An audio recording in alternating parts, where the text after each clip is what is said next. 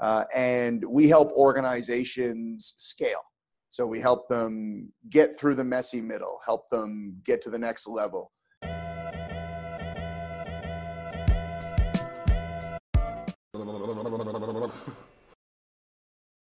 Hello, everybody. Welcome back to the Strategy Show. Today, we have a very special guest, the CEO of Simplicity Designs. And we are going to cover three things. First, why you should fall in love with the problem but not with the solution. We are going to cover indigestion, not starvation, and why amateurs talk strategy but pros talk logistics. I'm really excited to have Matt here. Hi, Matt. How you doing, sir? Fine, thank you. Where are you right now? Uh, we are in Halifax, Nova Scotia, Canada. Beautiful. And can you tell us a little bit more about yourself and about your company? Absolutely. Matt Sims, um, been the CEO of Simplicity Design since we started uh, about seven years ago. Uh, we're a small organizational design firm. Uh, small's relative. Uh, we got about 30 individuals that work with us. Uh, and we help organizations scale. So we help them get through the messy middle, help them get to the next level. And uh, we've been doing this now, well, we've got over 400 companies we've worked with. Uh, but the ones that really matter are the deep transformations. So we've done deep transformations with 55 organizations, anything from a billion dollar Fortune 500 company to $100 million family business to $10 million businesses. Uh, but my favorite place to play is to help those small and micro businesses get from, you know, four or 500,000 to a million or get to your first million and then help you go from a million to 5 million. And then after that, it's where are we taking it next? Beautiful. You want to make your sales more repeatable and reliable? Do you want to have less volatility and more growth in your revenue per month? At Strategy Sprints, we do only one thing strategy and sprints. Strategy means having more revenue through a better offer. In sprints means having more energy in your team every week. Check out if your ROI is as high as it is for most service based and online businesses and startups we work with, which is over 100%. You can see it in just 15 minutes by going to strategysprints.com slash sales and completing our online exercise to know what your ROI would be with our accelerator program. We are ready to sprint. Are you? You said that you want to talk about why we should focus on the problem and not on the solution. Can you elaborate on that? Yeah, I mean, 70% of businesses are started by technicians who start their own business because they know a skill. My grandfather was one of those. He's a roofer who started a roofing company. Um, and he had a solution for roofing and a solution for siding. Uh, but all businesses need to take a step back and truly understand their customer, look at their business outside in from the customer's perspective, and understand what problem are you really solving and what is the value of solving that problem until you really understand that, you're going to be chasing your tail a lot. And real great businesses, businesses that stand the test of time, uh, they, they don't sell the same thing forever. They don't sell the same solution forever. They understand the problem they're solving and they understand that that problem can be solved many different ways. And so they grow with time, right? Because nothing stays the same. I mean, we wish it did. Hey, we all wish we were fine wine. But the reality is the market changes, the way we serve the market changes, what the customer values changes over time. And it's up to us as entrepreneurs and as business owners to understand what does the customer value? What is it worth? And fall in love with solving that problem for the right value every day. Beautiful. Can you share an example of how you stick to the problem of your target group, but the solutions changed over time, or you had to pivot one and to have to develop a new one? Well, I mean, I think eh, sure. I, there's there's loads of examples when we've gone through, but I think the best example is some of the ones that still remain in the Fortune 500. Right? I mean, out of the initial 500 companies in 1955, only 65 remain.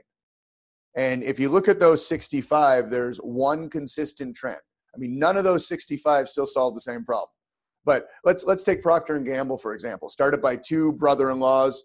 They're going around and they're selling candles door to door. And they stepped back and they said, "What problem is the candle solving?" So, do you have any idea what problem the candle's solving? Late 1800s. Light. What's that light? And people go light, but turns out in the late 1800s, um, the number one problem the candle was solving was not light, it was actually stench in the house. People didn't bathe as much. And they said, wait a minute, we can solve this problem in a different way. And their very first, very first product at Procter Gamble was ivory soap. And it was to solve the problem of stench in a totally different way. So that's a bit of an abstract version of it. Um, but there are count. Um, take take um, well when you hang a picture, you know when you buy a drill, when you buy a drill, what are, why are you buying a drill? What do you want? You want a hole in the wall, right? You, you don't care about the RPMs of the drill. Most people don't. There's a very small percentage that care about how fast that drill goes, how heavy that drill is, um, but most just want a hole in the wall. And if you look at 3M, 3M just came out with a brilliant thing. You got a picture hanging behind you there. 3M just came out with these brilliant little tiny metal things that actually just pop in. Some brilliant engineer came up with it. It pops into the wall, into drywall, pops up, and it holds most frames. You don't need a drill anymore. They've solved that problem for about a buck. And so, you know, we see this all the time with our clients. You got to really understand what problem are you solving for who. We had uh, somebody the other day who they have this amazing glass cleaner, like so amazing. You do it once, you put it on your glasses all that you really require is to do it again in about a month. It actually repels dust. Well, it turns out their product works too good for the consumer market because I only use it once a month. I forget all about it. It's not it's it's just not helpful. But in the airline industry, it's incredibly powerful and has a whole lot more value. So you have a choice to sell this exact same product in a little tiny bottle to a bunch of clients who forget its value, or you can package it in a bigger bottle and sell it to an airline industry that clearly understands the value of keeping those windows clean. Same product, totally different market, has a totally different value. And this is why it's important to step back and go, what problem are you really solving? What problem are you really solving? And most times it's not the widget or the service you're giving. And this is what's hard for business owners. You know, uh, do, do we do strategy? No, I think both of you and I know that the problem we solve for clients is hope and confidence they're making the right decision. Okay, that's the problem we're solving. Now, for a CEO of a $100 million company, that's worth a lot more than the CEO of a $500,000 company. So the value of that product in those two markets, even though they're virtually the same, is totally different. And so, as a technician, as a pure technician, it's really good to step back and go, what problem am I solving for who and what's it worth?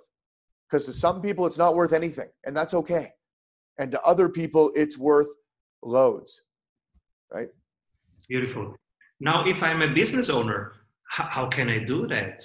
you are also a business owner how do you do that how can i like track and discuss with my people and maybe even even write down and track that i am i am on the problem that i know enough about the problem and that i'm not too much now uh, blinded by my love to my solution to my current solution well the, the, the real key is i find anybody that um, anybody that does this really well steps back and looks at the last 30 customers they had.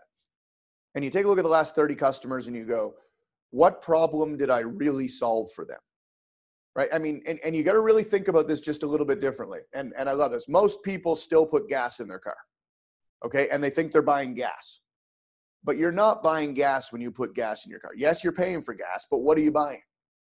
You're buying kilometers on the road. So the problem being solved there is kilometers on the road. So until you can describe your pro- your product or your service from the problem you're solving, you aren't there yet. If you're still saying I'm putting roofing on, you're not talking about the problem you're solving. Right? The problem you're solving with roofing is either going to be an appearance problem, a leaking problem, or an investment problem. And you're going to say, well, I solve all three of those. Yes, but what's problem one? What, what do customers really value you for? Right? So the last 30 customers that called you, what problem did you solve for them? And so often the problem is actually not your service. It's, it's all around your service. I mean, I'll give you an example with my lawyer. Uh, my lawyer creates paperwork, and that paperwork protects us contracts, shareholders' agreements, etc. But that's not the problem he solves for me. He doesn't do this at $400 an hour or $500 an hour and I pay him for the paperwork. No, the problem that my lawyer solves for me is we give presentations all day, we help clients all day. I don't have time to meet him nine to five. He realized that very early on and made sure that him or an assistant got to me where I was during the day. He didn't force me to come to him. So, do you think that I'm really looking at whether he's 425 or 475? No, not really.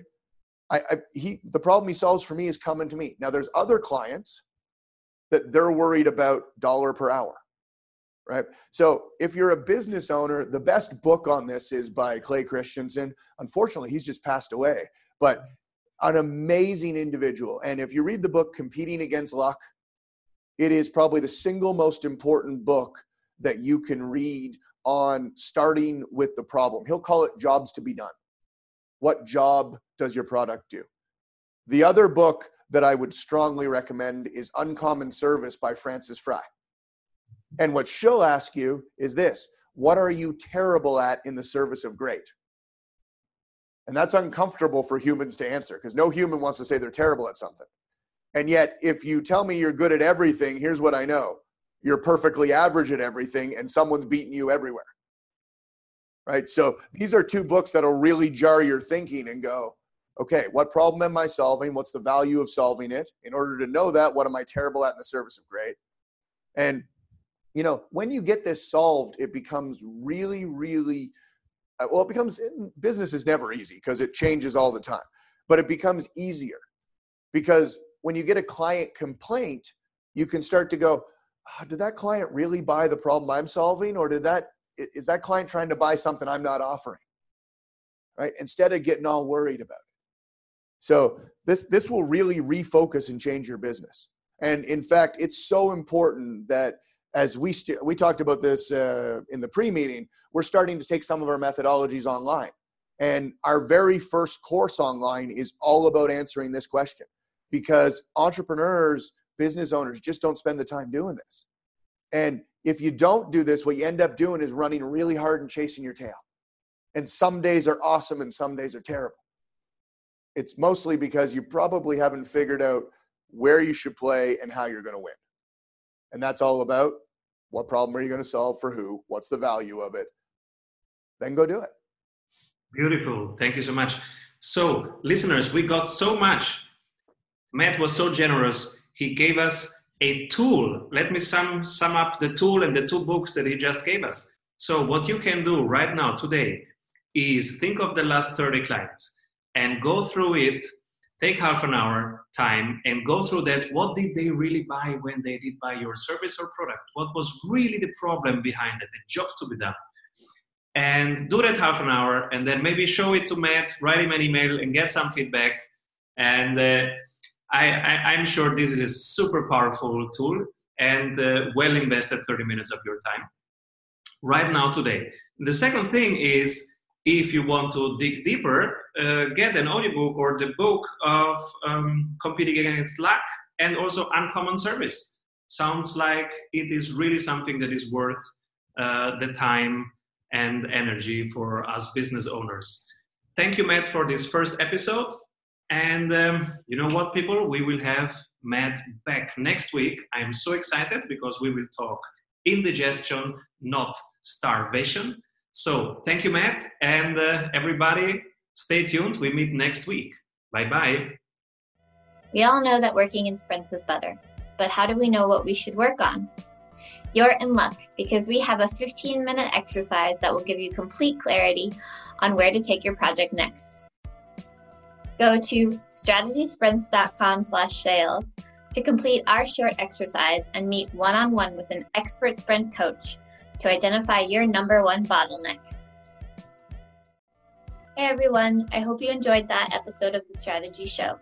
Make sure to like this video below and subscribe so that you can stay up to date with every episode of the Strategy Show. Get daily CEO tips from CEOs for CEOs.